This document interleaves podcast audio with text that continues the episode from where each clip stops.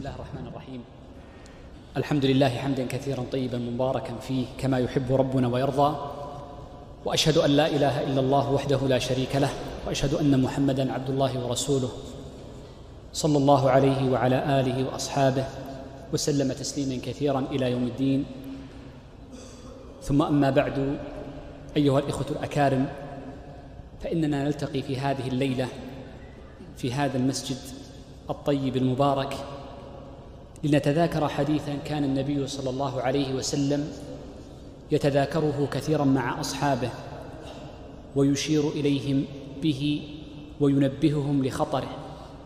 وكان أصحابه بعده رضي الله عنهم يتذاكرون هذا الأمر فيما بينهم ويوصي بعضهم بعضا بأسباب النجاة منه. بل قبل ذلك كله فإن في كتاب الله عز وجل حديث طويل لا يمل لا تمل منه النفوس ولا تشبع منه قلوب المؤمنين حديث عن نفوسهم وأعمالهم وعن الفتن التي تعرض عليهم. أيها الإخوة إن حديثنا في هذه الليلة حديث عن الفتن. ولا أخفي حديث ولا أخفي سرا أو أكشف مخبوءا عندما أقول إن الحديث عن الفتن هو حديث عن بحر. وذلك أن الحديث عن الفتن هو حديث عن الليل والنهار. فإن المرء في ليله ونهاره تمر عليه من الفتن ما الله به عليم. الحديث عن الفتن هو حديث عن الدنيا كلها من أولها لآخرها وحديث عن الآخرة معا. فقد قال النبي صلى الله عليه وسلم إذا مات ابن آدم فقد قامت قيامته. وبين النبي صلى الله عليه وسلم أن المرء إذا مات فإنه يتعرض للفتن. إنكم تفتنون في قبوركم. فالمرء في الدنيا معرض للفتن. وفي البرزخ إذا قامت قيامته معرض للفتن. وفي الآخرة معرض للفتن. ولا يأمن من الفتن إلا من أمنه الله عز وجل ودخل الجنة فحين ذلك أمن ولا خوف ورشاد ولا فتنة بعد ذلك. ولذا فإن الحديث عن الفتن حديث عن الخير والشر معا. كما قال ربنا جل وعلا ونبلوكم بالشر والخير فتنة. بل أحب الناس إليك وأقربهم إلى فؤادك وقلبك هم فتنة. إنما أموالكم وأولادكم فتنة. ولذا فإن الحديث عن الفتن حديث طويل متشعب متعدد المسالك. ومن أراد الحديث عنه فإنه سيحار عن أي الفتن يتكلم وعن أي أنواعها يتحدث. ولذا آثرت هذه الليلة ألا أذكر من الحديث إلا حديث خبير بالفتن. رجل هو رجل عني بالفتن وتتبعها والنظر في أسباب السلامة منها عرفها من في من لا ينطق عن الهوى محمد بن عبد الله صلى الله عليه وسلم وما ينطق عن الهوى إن هو إلا وحي يوحى. اذا حديثنا الليلة هو غيض من فيض مما جاء عن سر رسول الله صلى الله عليه وسلم. حذيفة بن اليمان رضي الله عنه. وخصصت الحديث بخبر حذيفة لأنه رضي الله عنه كان أعلم الناس بالفتن وأنواعها وأسباب النجاة منها ومن هم الواقعون فيها. فقد ثبت في صحيح مسلم عنه رضي الله عنه أنه قال والله إني لأعلم الناس بكل فتنة. إني لأعلم الناس بكل فتنة هي كائنة فيما بيننا وبين الساعة. فهو رضي الله عنه أعلم الناس بالفتن لأنه أخذها من في رسول الله صلى الله عليه وسلم وقصد بأعلم الناس أي من عهد الصحابة بعد النبي صلى الله عليه وسلم إلى قيام الساعة. وقد شهد له الصحابة بذلك. فقد جاء عند الحاكم أن علي بن أبي طالب رضي الله عنه سئل عن حذيفة فقال هو أعلم الناس بالمنافقين والمنافقون هم أكثر الناس وقوعا في الفتن واستجرارا لها. خصصنا الحديث بخبر حذيفة رضي الله عنه لأنه رضي الله عنه مع علمه بالفتن فقد كان معتنيا بها وبحفظها. وبسؤال النبي صلى الله عليه وسلم عنها.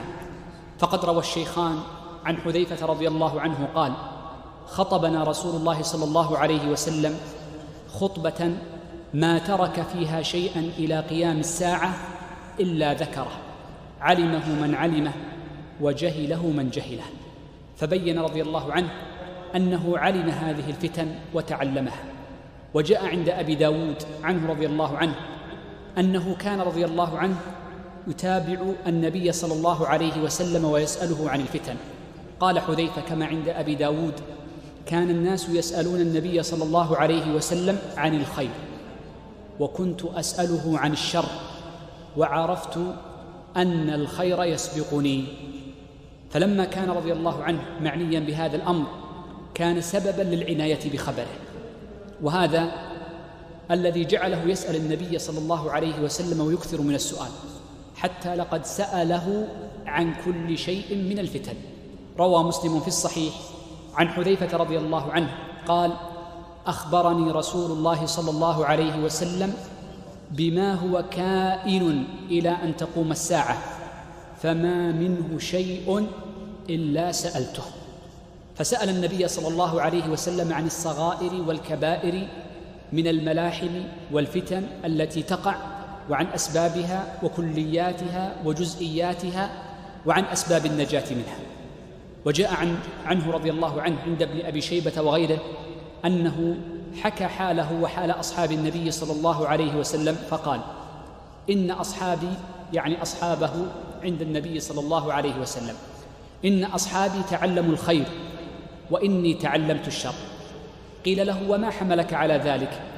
قال إنه من يعلم الشر يتقه فإن المرء إذا عرف الشر اتقاه وإذا عرف وإذا عرف الضر ابتعد عنه. عرفت الشر لا للشر ولكن لأتقيه ومن لا يعرف الشر يقع فيه. ولذا كان رضي الله عنه سر رسول الله صلى الله عليه وسلم فقد أخبره من الخبر وذكر له من الأمور ما لم يخبر به أحدا جاء عند الترمذي عن أبي هريرة رضي الله عنه أنه ذكر حذيفة فقال حذيفة سر رسول الله صلى الله عليه وسلم. خصصنا الحديث عن حذيفة لأنه رضي الله عنه لما علم ذلك الخبر طال عمره فأصبح يحدث بما علم عن النبي صلى الله عليه وسلم. وغيره من الصحابة رضوان الله عليهم تداركتهم المنية مبكرا قبل عروض الفتن فإن أول الفتن العظام كانت بقتل عمر ثم بقتل عثمان ولم يمد الله عز وجل عمر كثير من كبار الصحابة بعد ذلك. جاء في صحيح مسلم عن حذيفة رضي الله عنه أنه قال لما حكى سؤاله النبي صلى الله عليه وسلم وما أخبرهم النبي صلى الله عليه وسلم من الفتن قال رضي الله عنه وما بي أن يكون رسول الله صلى الله عليه وسلم أسر إلي شيئا لم يحدثه غيري. يقول إنه ليس لي أمر خصصت به دون غيره. في الجملة وما بي أن يكون النبي صلى الله عليه وسلم أسر إلي شيئا لم يكن يحدث غيري به. ولكن النبي صلى الله عليه وسلم قال وهو يحدثنا في مجلس عن الفتن ثم ذكر ذلك الحديث قال حذيفة فذهب أولئك الرهط الذي الذين سمعوه كلهم ولم يبق غيري. وهذا الأثر منه رضي الله عنه يدل على أن من أسباب تقديم خبره في الفتن أنه حدث بها وغيره لم يحدث بها لقصر عمره وعدم مدها بعد ذلك. وجاء عن حذيفة رضي الله عنه عند أبي داود أنه ذكر أن بعض أصحاب النبي صلى الله عليه وسلم نسوا ما سمعوه منه في بعض أخبار الفتن. فجاء عنه رضي الله عنه أنه قال والله ما أدري أنسي أصحابي أم تناسوا. والله ما ترك رسول الله صلى الله عليه وسلم من قائد فتنة إلى أن تنقضي الدنيا إلا وقد سماه لنا النبي صلى الله عليه وسلم باسمه واسم أبيه واسم قبيلته. ومن عجيب خبر حذيفة بخصوصه رضي الله عنه أنه قد جاء أن النبي صلى الله عليه وسلم أمر بسماع خبره وتصديق نقله بالخصوص. فقد روى حذيفة فقد روى الترمذي عن حذيفة رضي الله عنه أنه قيل للنبي صلى الله عليه وسلم قبل وفاته يا رسول الله لو استخلفت فقال عليه الصلاة والسلام إن استخلفت عليكم فعصيتموه عذبتم ولكن ما حدثكم حذيفة فصدقوه وما أقرأكم عبد الله يعني ابن مسعود فاقرأوه ولذلك فإن الصحابة عنوا بخبر حذيفة بالخصوص فكانوا يسألونه عن الفتن فكان عمر يتتبعه في الأزقة يسأل, يسأل حذيفة هل سماه النبي صلى الله عليه وسلم مع من سمى من المنافقين؟ وجاء عند نعيم بن حماد أن أبا موسى الأنصاري رضي الله عنه جاء لحذيفة ابن اليمان فقال أخبرنا بأمر نأخذ به بعدك. فنجد أن الصحابة سألوا حذيفة عن الفتن واستخبروه عن سبب الأمان منها وهذا يدلنا على أن قدره عند الصحابة عظيم وإنما يعرف الفضل أهله. وحذيفة رضي الله عنه لما علم ما حواه صدره من العلم وخاصة في هذه الأمور كان يطلب من الناس أن يسألوه. ولذا فإن من عني بخبره ونقله في الفتن خصوصا وفي العلوم التي نقلها عن النبي صلى الله عليه وسلم عموما فإنه متابع لهذا الأمر. جاء عند الإمام أحمد في المسند عن أبي الطفيل أنه سمع حذيفة بن اليمان رضي الله عنه في مجمع من الناس وهو يقول يا أيها الناس ألا تسألوني؟ ألا تسألوني؟ فإن الناس كانوا يسألون رسول الله صلى الله عليه وسلم عن الخير وكنت أسأله عن الشر. وقصده بالشر أي الفتن التي تقع عند الناس. وسأذكر لكم أيها الإخوة في هذه الليلة في الدقائق المتبقية من الوقت بعضا من خبر حذيفة الذي رواه عن النبي صلى الله عليه وسلم أو أو الذي وقف عليه رضي الله عنه من قوله وما يكون قول منه إلا ولربما كان بخبر أو فهمه من خبر النبي صلى الله عليه وسلم. فقد ذكر رضي الله عنه صفات الفتن التي تكون مضلة للمرء ومغوية. فبين أولا أن الفتن قد يفتن المرء بها فتكون الفتن تارة فتن باطل. وقد تكون الفتن بالحق كذلك. فإن من الفتن ما يكون بالحق أي ظاهره الحق والتعلم والخير لكنه يكون فتنة لصاحبه. روى نعيم بن حماد في كتاب الفتن عن حذيفة رضي الله عنه أنه قال الفتنة حق وباطل يشتبهان فمن عرف الحق لم تضره الفتنة.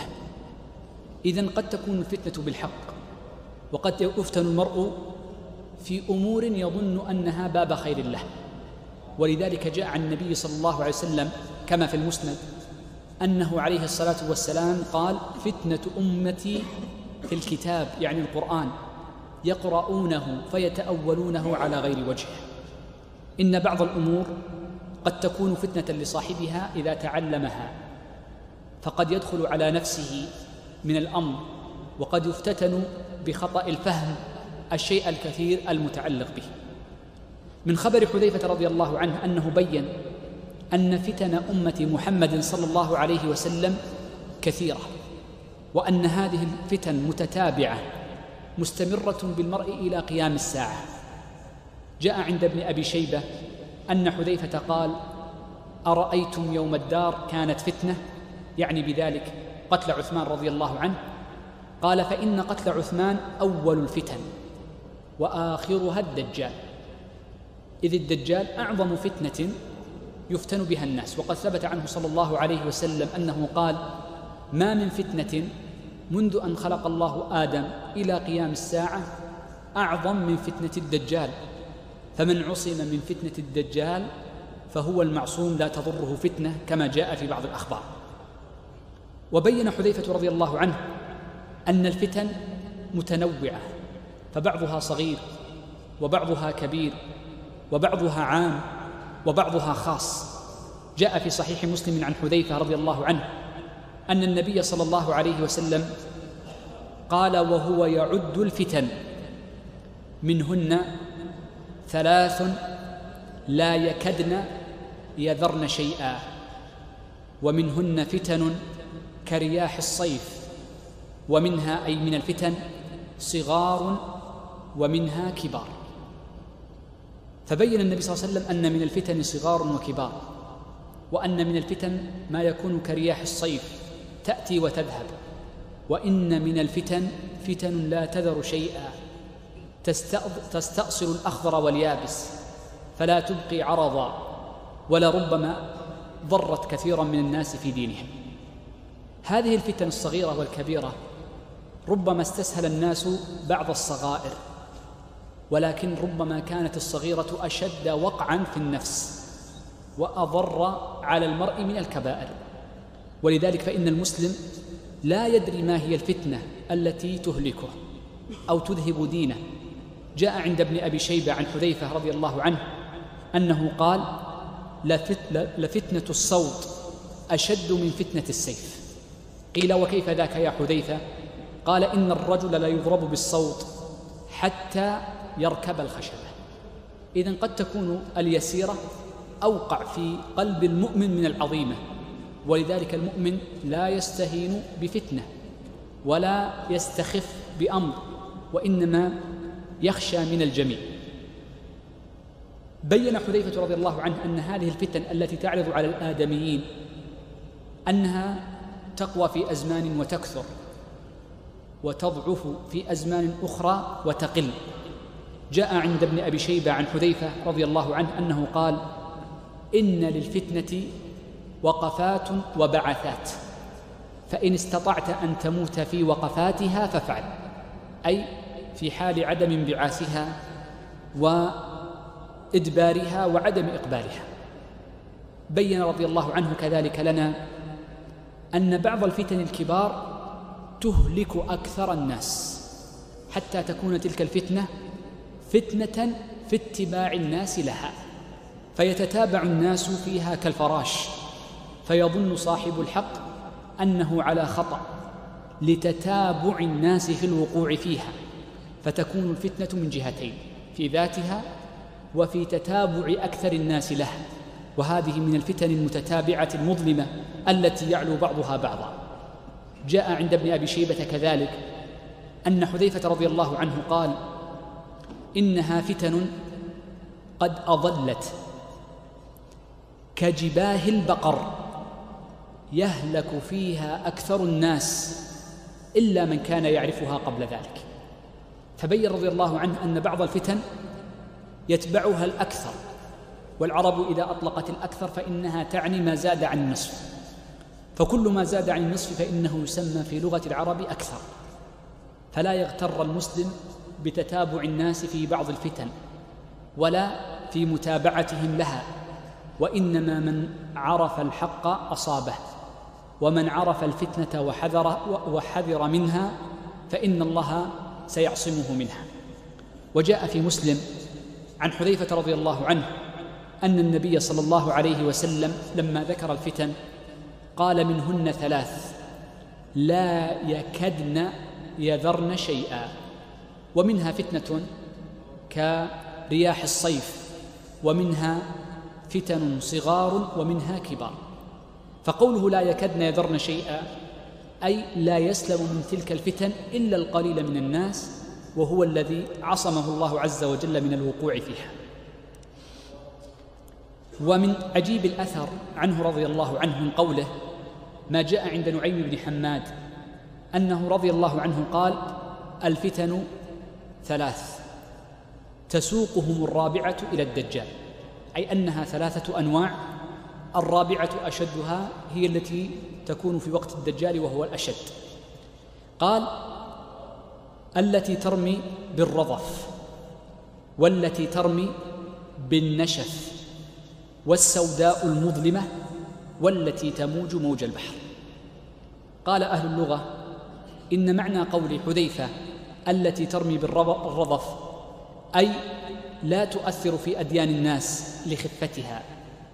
وأما قوله التي ترمي وهو النوع الثاني التي ترمي بالنشف أي أنها تكون كهيئة الحجارة قد أحميت بالنار. فحينئذ تكون مؤثرة في أديانهم ثالمة لأبدانهم. وقد جاء عند الترمذي كذلك عن حذيفة أن النبي صلى الله عليه وسلم قال لا تكونوا إمعة تقولون إن أحسن الناس أحسنا وإن ظلموا ظلمنا ولكن وطنوا أنفسكم إن أحسن الناس أن تحسنوا وإن أساءوا فلا تظلموا. فبين رضي الله فبين صلى الله عليه وآله وسلم أن متابعة الناس ليست صوابا على الإطلاق وإنما العبرة بإصابة الحق ومتابعة أمر الله عز وجل وأمر رسوله صلى الله عليه وسلم. من خبره رضي الله عنه في وصف الفتن أنه بين أن الفتن بأنواعها تتتابع على الآدميين. كتتابع موج البحر. ما إن تقف موجة إلا وتتبعه الثانية. جاء عند الطبراني رضي الله جاء عن الطبراني عن حذيفة رضي الله عنه أن النبي صلى الله عليه وسلم قال يأتيكم بعدي فتن كموج البحر يدفع بعضها بعضا. فالفتن التي ترد على المؤمن متتابعة في ليله ونهاره بالخير والشر. متتابعة بالشهوات والشبهات متتابعة على البدن والدين متتابعة على الجماعة والفرد. من عجيب خبره رضي الله عنه أنه بين أن هذه الفتن يحدث في فيها وعند نزولها أمور لا تصدقه العقول ولا تتصوره الأذهان قبل ذلك. جاء عند الحاكم من حديث خيثمة بن عبد الرحمن أنه قال كنا عند حذيفة رضي الله عنه فقال بعض الحاضرين لحذيفة حدثنا يا أبا عبد الله ما سمعت من النبي صلى الله عليه وسلم في شأن الفتن. فقال رضي الله عنه لو فعلت لرجمتموني أي لعدم تصديق لعدم تصديقكم إياي ولما سأذكر لكم من غرائب الأمور التي تنكرونها ولا تعرفونها فلربما أدى ذلك لتصديق لتكذيبكم ما نقلت عن النبي صلى الله عليه وسلم. من عجيب أمر الفتن التي ذكرها حذيفة أنه بين أن أكثر من يتكلم في الفتن ويوقد نارها ويعنى بإشعالها هم المنافقون.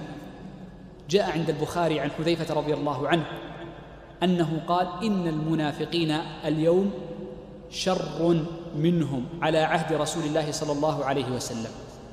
كانوا يومئذ يعني في عهد النبي صلى الله عليه وسلم يسرون وهم اليوم يجهرون. قال شراح الحديث وذلك لأن المنافقين بعد النبي صلى الله عليه وسلم يكونون شرا ممن قبلهم لأن الماضين كانوا يسرون قولهم فلا يتعدى شرهم إلى غيرهم. وأما بعد النبي صلى الله عليه وسلم فإن المنافق يتكلم. فإذا جاءت الفتن نطق. وإذا جاءت المحن أثارها وعظمها. فيجاهرون بإيقاد نارها ويجاهرون بحث الناس على الوقوع فيها. فيقع بكلامهم من الشر ما لا يقع على على ما لا يقع بفعل غيره. من خبر حذيفة رضي الله عنه في الفتن أنه بين أن هذه الفتن قد يقع فيها من ليس فيها من ليس منها ولا تعلق له بها بل يبتلى بإدخاله فيها. يقول حذيفة رضي الله عنه فيما ثبت عنه قال إن الرجل ليكون من الفتنة وما هو فيها. إذا الفتن أحيانا قد يهرب المرء منها ولكن يبتلى بإدخاله فيها إما لإقامته في مكان أو لغير ذلك من الأسباب التي تكون كذلك. ذكر رضي الله عنه أن مما يقوي الفتن ويثيرها ويكون سببا في إيقادها الخروج بالسيف. قال رضي الله عنه إن للفتن وقفات وبعثات. فإن استطعت أن تموت في وقفاتها فافعل. قال أهل اللغة كالأصمع وغيره إن معنى قول حذيفة إن للفتن بعثات أي إثارات وتهييجات يعني أن لها أسبابا تهيجها وتثيرها. قال الراوي عن حذيفة لما قال حذيفة إن للفتن وقفات وبعثات قال يا حذيفة وما هو بعثاتها؟ قال بعثها سل السيف. بعثها سل السيف. ووقفها إغماده. ولذلك فإنه إذا سل السيف في المسلمين فإن إغماده من أصعب الأمور. ولذا فإن من أعظم ما يوقد الفتن ويزيد إضرامها سل السيف. وبين رضي الله عنه في خبره ونقله أن هذه الفتن تهلك المرء في لحظات بل إنها تجعل المرء ينقلب حاله من حال في الزمن القليل وهو لا يشعر. قال رضي الله عنه فيما ثبت عنه والله إن الرجل ليصبح بصيرا ثم يمسي وما ينظر بشفير فما هي إلا أن يحل عليه المساء إلا وقد انقلب حاله من البصر إلى العمى ومن الهدى إلى الضلال. وأصل قوله رضي الله عنه ما ثبت في الش... عند الشيخين من حديثه عن النبي صلى الله عليه وسلم. فقد قال حذيفة حدثنا رسول الله صلى الله عليه وسلم حديثين رأيت أحدهما وأنا أنتظر الآخر. حدثنا أن الأمانة تزول من جذر قلوب الرجال. ثم علموا من القرآن ثم علموا من السنة.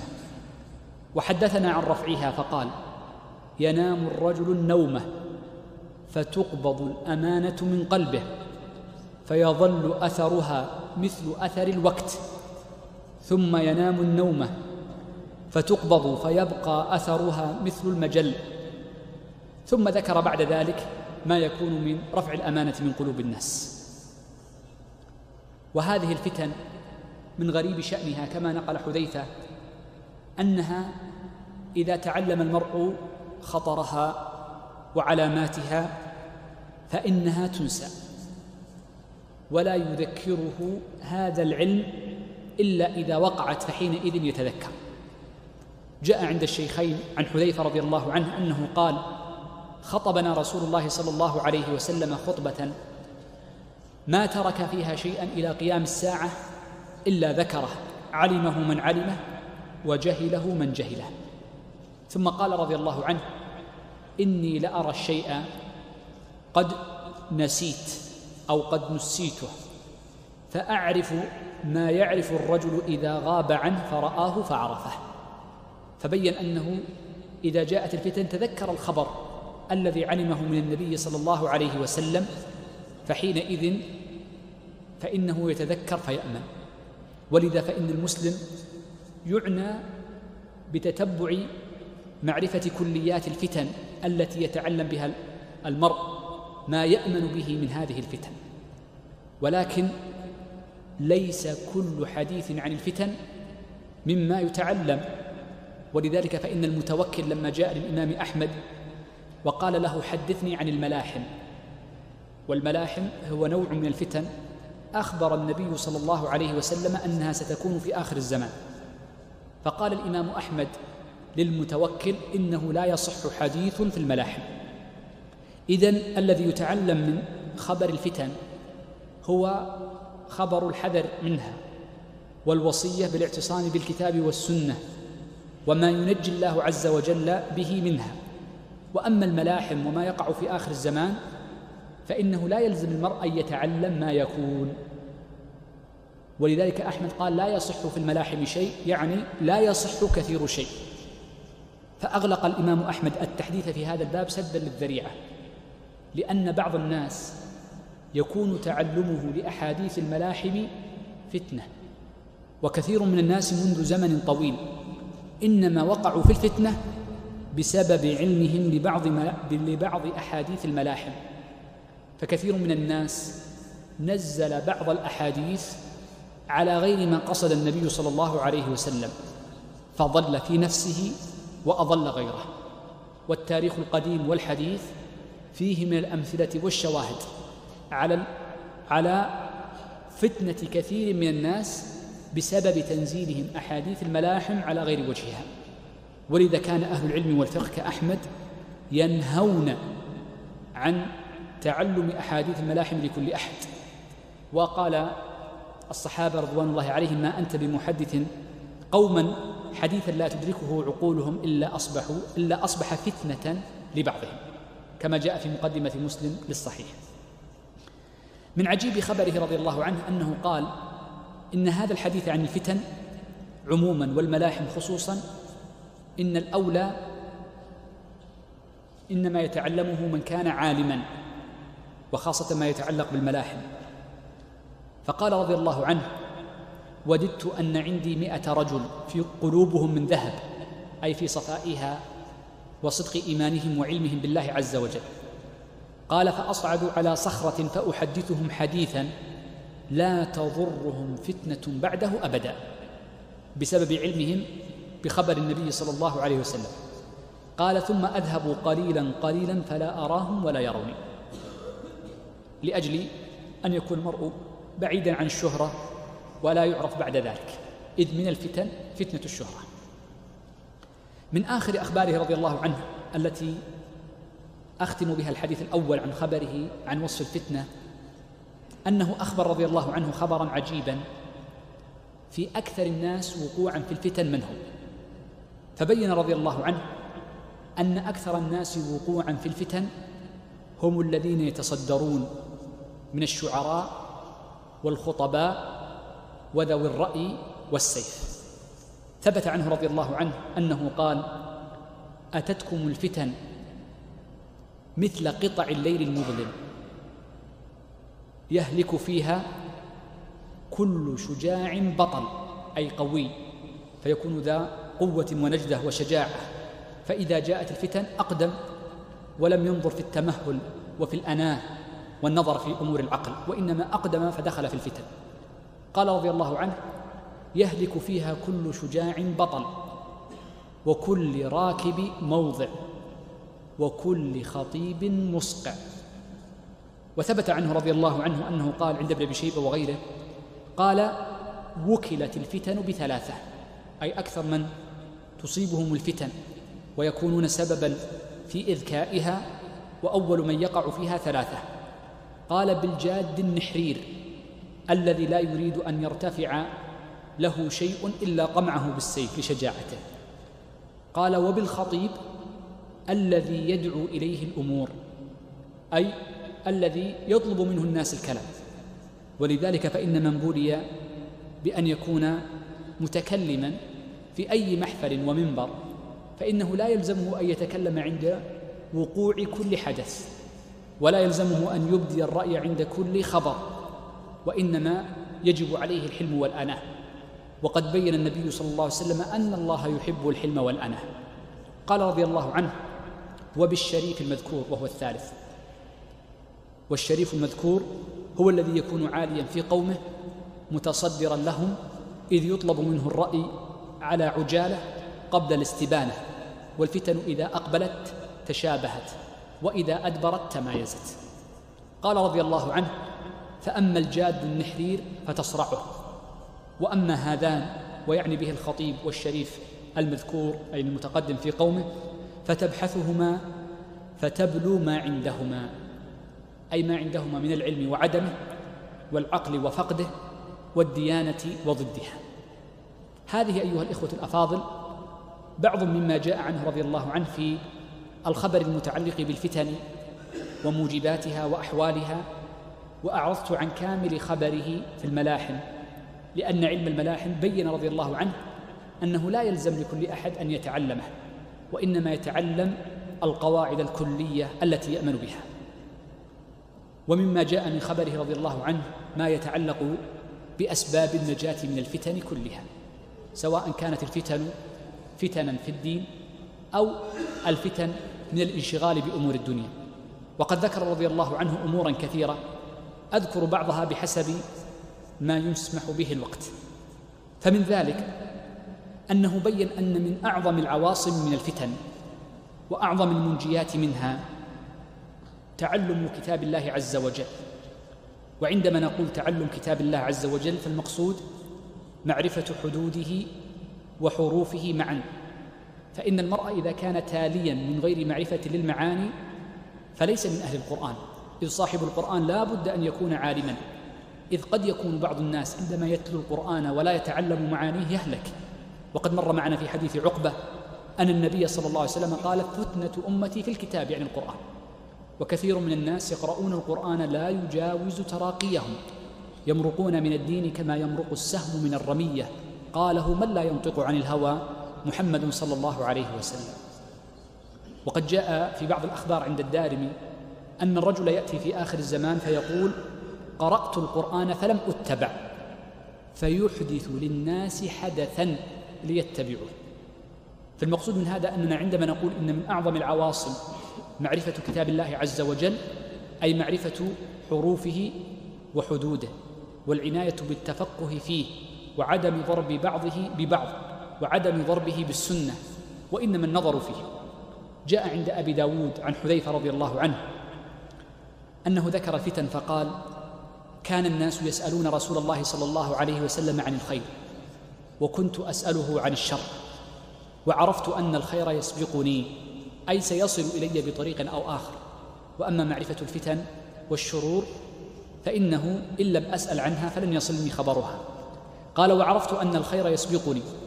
قال حذيفة قلت يا رسول الله أبعد هذا الخير شر؟ أبعد الخير الذي أدركوه مع النبي صلى الله عليه وسلم شر؟ وما حكاه النبي صلى الله عليه وسلم من خير يتبعه شر ثم خير؟ فقال له النبي صلى الله عليه وسلم يا حذيفة تعلم كتاب الله واتبع ما فيه. قال حذيفة فسألته قلت يا رسول الله أبعد هذا الخير شر؟ فقال النبي صلى الله عليه وسلم تعلم كتاب الله يا حذيفة واتبع ما فيه. قال ثم سألته الثالثة مثل الأولى أبعد هذا الخير شر؟ قال يا حذيفة تعلم كتاب الله واتبع فيه. قالها ثلاثة. انظر هذه الوصية العظيمة. التي قالها النبي صلى الله عليه وسلم لحذيفة ونقلها حذيفة لمن بعده. تعلم كتاب الله واتبع ما فيه. والله ما عني أحد بكتاب الله ملتجئا إلى الله راجيا منه سبحانه الهداية فيه إلا كان هذا الكتاب دالا له على الطريق السوي وعلى الصواب في الفتن وفي غيرها من المواضع لأنه كتاب الله عز وجل. جاء في ألفاظ هذا الحديث عند ابن حبان أن النبي صلى الله عليه وسلم قال لحذيفة لما سأله عن الفتن في آخر الزمان قال يا حذيفة عليك بكتاب الله. فقدم المعمول على العامل فيكون من باب صيغة اللزوم لأن من صيغ الحصر تقديم المعمول على العامل فيكون من باب التأكيد أي أهم ما تلتزم به كتاب الله. قال يا حذيفة عند ابن حبان عليك بكتاب الله فتعلمه واتبع ما فيه خيرا لك. أي خيرا لك من الخوض في القيل والقال وخيرا لك من السؤال عن ما لا ينفع وخير لك من الانشغال بكثير من الأمور. وجاء عند الدارمي أن حذيفة رضي الله عنه قال لبعض أصحابه أتدري كيف ينقص العلم؟ قال قلت يعني الراوي كما ينقص الثوب وكما ينقص الدرهم كما ينقص غيره. قال لا وإن ذلك لمنه. نعم كما ينقص لكن يكون كذلك النقص. قال وإنما نقص العلم بقبض العلماء. ولذلك فإن العلم ليس بمجرد التلاوة والقراءة وإنما بالعلم عن أهله. وقد بين النبي صلى الله عليه وسلم أن القرآن سيبقى في أمة محمد إلى قيام الساعة. لن يرفع القرآن إلا في آخر الزمان عند قيام الساعة. فالقرآن موجود بين أيديهم. يتلونه ويقرؤونه وربما حفظوه ومع ذلك يقبض العلم وينتزع وإنما يكون ذلك بموت العلماء وقبضهم. ولذا كان العلماء سرج هذه الأمة. السبب الثاني الذي جاء عن حذيفة في أسباب النجاة من الفتن والعواصم منها الاستمساك بسنة النبي صلى الله عليه وسلم. فإن سنة النبي صلى الله عليه وسلم من وحي الله عز وجل. وما عني أحد بسنة النبي صلى الله عليه وسلم إلا رأيت أثر عنايته بها في دله وفي قوله وفي عقله وفي أمره كله. ومن استمسك بسنة النبي صلى الله عليه وسلم استمسك بما أمر به من التزام طريقة السلف أبي بكر وعمر وباقي الصحابة رضوان الله عليهم. جاء عند نعيم بن حماد في كتاب الفتن عن حذيفة رضي الله عنه أنه قال انظر الذي أنت عليه اليوم. يقصد الذي عليه الصحابة عند توافرهم رضي الله عنهم. انظر الذي أنت عليه اليوم فتمسك به فلن تضرك فتنة بعده فمن تمسك بطريقة السلف الأوائل أعني صحابة رسول الله صلى الله عليه وآله وسلم. حينما قال النبي صلى الله عليه وسلم لما ذكر الفرقة الناجية هي ما عليه اليوم أنا وأصحابي من تمسك بطريقة القوم ولزمها واستنى بسنتهم ومشى على سننهم وسنن من عني بأخبارهم من أهل الحديث والنقل والخبر من السلف الصالحين رضوان الله عليهم فإنه الذي لا تضره فتنة. لا فتنة الشبهات في باب الاعتقاد ولا فتنة الشهوات ولا الفتن العامة أو الخاصة. والناس في ذلك بين مقل ومستكثر بحسب علمه بالسنة وتمسكه بها. وهذا الذي جاء من حذيفة له نقل عن النبي صلى الله عليه وسلم رواه حذيفة. فقد جاء عند الترمذي وابن ماجه عنه رضي الله عنه قال كنا جلوسا عند النبي صلى الله عليه وسلم فقال عليه الصلاة والسلام إني لا أدري ما قدر بقائي فيكم. لا أعلم كم سأمكث فيكم لأن النبي صلى الله عليه وسلم جنة لأصحابه وقد ثبت عنه صلى الله عليه وسلم أنه قال ما دمت بين أظهركم فلن تضركم فتنة. وخاصة الفتن العامة يعني بها النبي صلى الله عليه وسلم الفتن العامة لما ذكر خبر الدجال. قال إني لا أدري ما قدر بقائي فيكم. فاقتدوا بالذين من بعدي أبي بكر وعمر. اقتدوا بالذين من بعدي أبي بكر وعمر. واهتدوا بهدي عمار. وما حدثكم ابن مسعود فصدقوا وقوله واهتدوا بهدي عمار جاء أن هدي عمار هو التقشف بعدم الإفراط في الدنيا والإغراق فيها وتعلق القلب وهذا المقصود بهدي عمار كما جاء عن الصحابة رضوان الله عليهم. وأما حديث مسعود فهو القرآن والخبر عنه صلى الله عليه وسلم والفقه.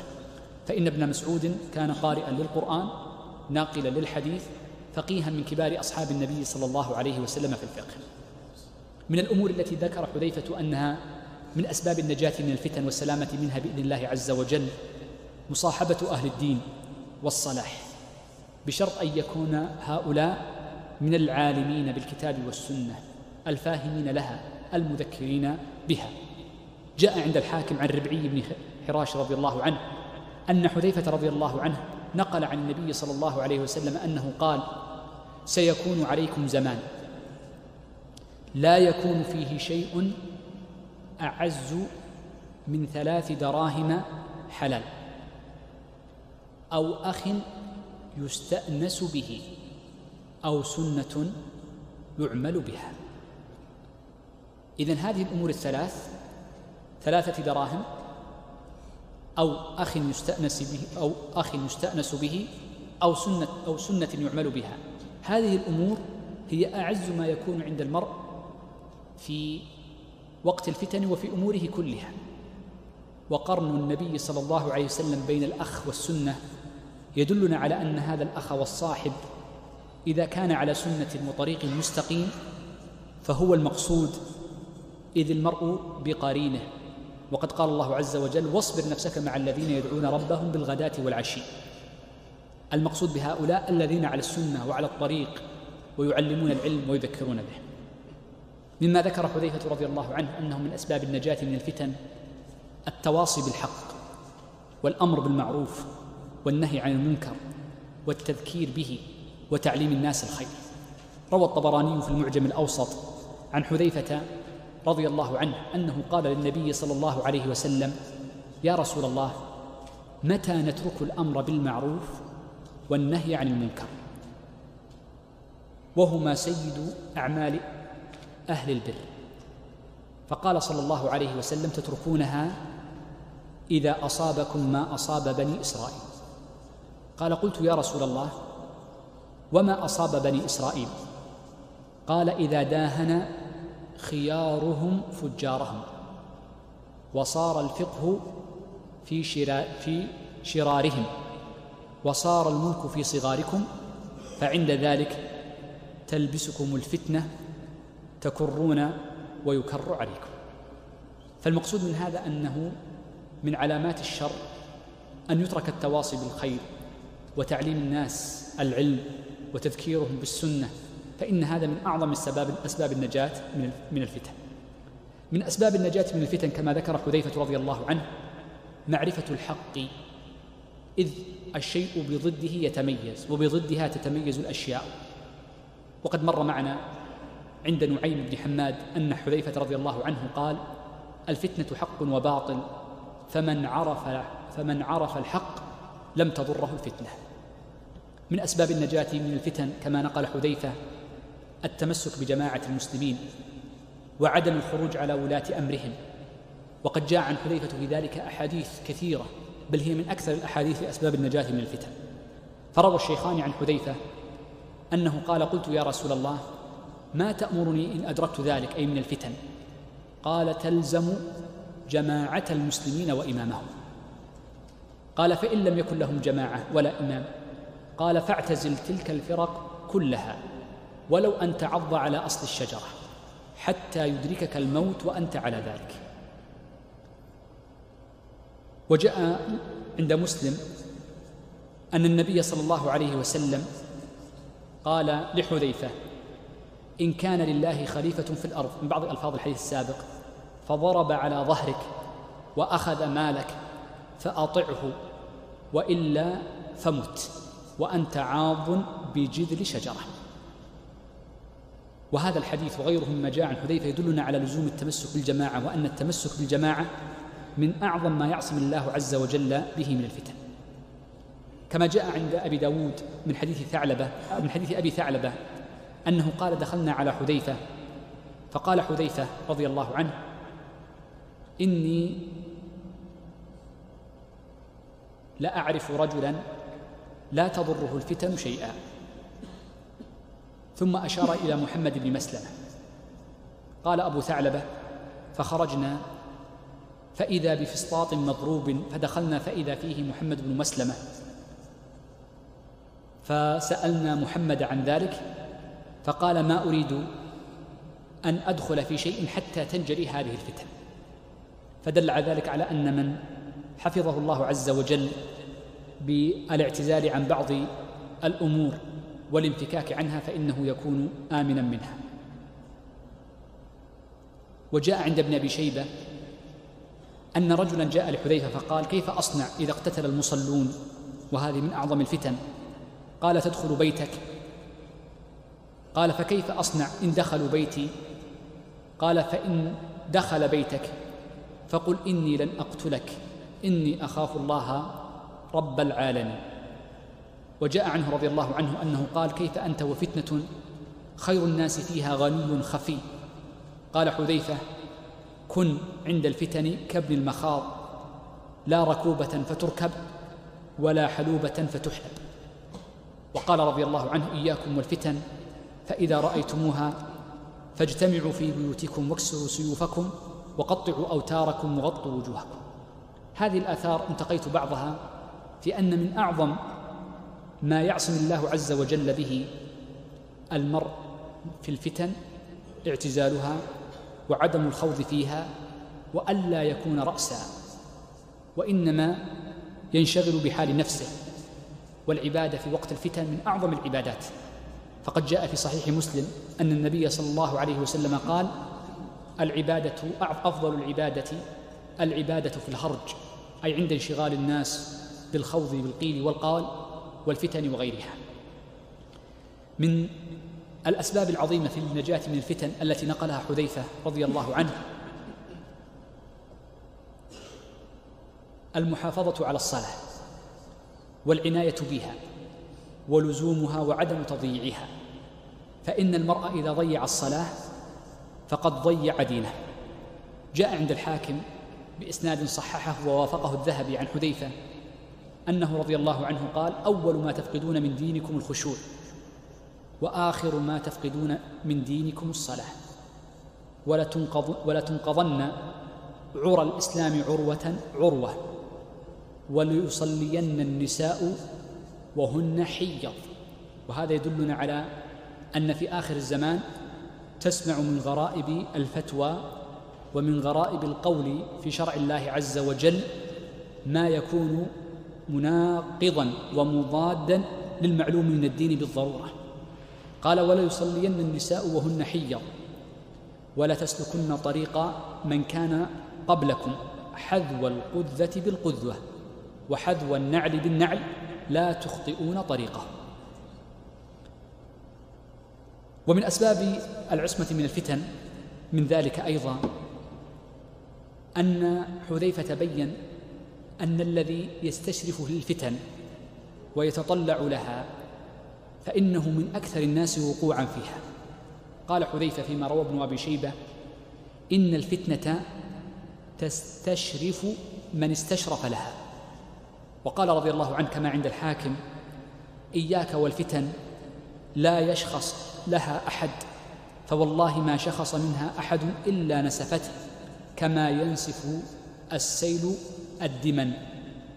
فبين رضي الله عنه أن المستشرف للفتن الذي يتقدم لها آمنا على نفسه منها فإنه الذي يظن وقوعه فيها.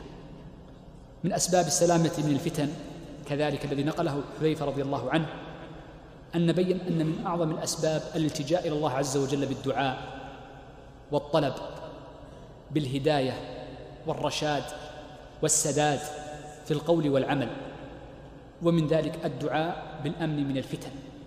ولذلك المسلم يدعو الله عز وجل في كل صلاة فريضة كانت أو نافلة قبل السلام فيقول أعوذ بك من النار ومن عذاب القبر ومن فتنة المحيا والممات ومن فتنة المسيح الدجال. جاء عن طاووس بن كيسان كما في مسلم أنه كان يأمر ابنه بهذا الدعاء فإذا لم يدعو به في صلاته أمره أن يعيد صلاته. وهذا يدلنا على تأكيد السلف على الدعاء بالسلام من الفتن. جاء عن حذيفة رضي الله عنه فيما ثبت عنه أنه قال ليأتين على الناس زمان لا ينجو فيه إلا الذي يدعو كدعاء الغريق. ليأتين على الناس زمان لا ينجو فيه إلا الذي يدعو كدعاء الغريق. وهذا يدلنا على أن من أعظم وأجل الأسباب التي تكون بتوفيق الله عز وجل وتيسيره سببا للأمن من الفتن وهو مسألة الدعاء والالتجاء إلى الله عز وجل. فإن العبد ضعيف بنفسه. قوي بربه جل وعلا. الدعاء يكون بطلب الأمن من الفتن صغيرها وكبيرها كما في دعاء الذي تقدم يقال في آخر الصلاة. ومن ذلك الدعاء عند الإقدام على الفعل. ولذا فإن مما يستحب المرء أن يكثر من استخارة الله عز وجل.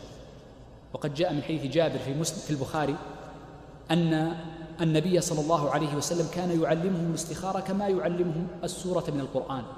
قيل في معنى ذلك قيل لكثرة الأمر بالدعاء به وقيل لملازمة لفظه وعدم الخروج عنه وقول حذيفة رضي الله عنه لا ينجو فيه إلا من دعا كدعاء الغريق.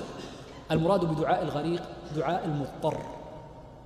إذ المضطر وعد الله عز وجل إجابة دعائه. ولو كان كافرا. أمن يجيب المضطر إذا دعاه. وهذا مطلق. يشمل كل مضطر مسلما كان أو كافرا. ولو كان في دعائه فاعلا محرما. فإن بعض الناس قد يدعو الله عز وجل دعاء المضطر بلفظ محرم أو في مكان محرم كعند وثن يعبد ونحو ذلك. ثم يقول بعد ذلك أجاب الله دعائي. فهذا الموضع وهذا اللفظ البدعي من أسباب إجابة الدعاء. نقول ليس كذلك. إنما أجيب دعاؤك ربما لأجل سبب الاضطرار.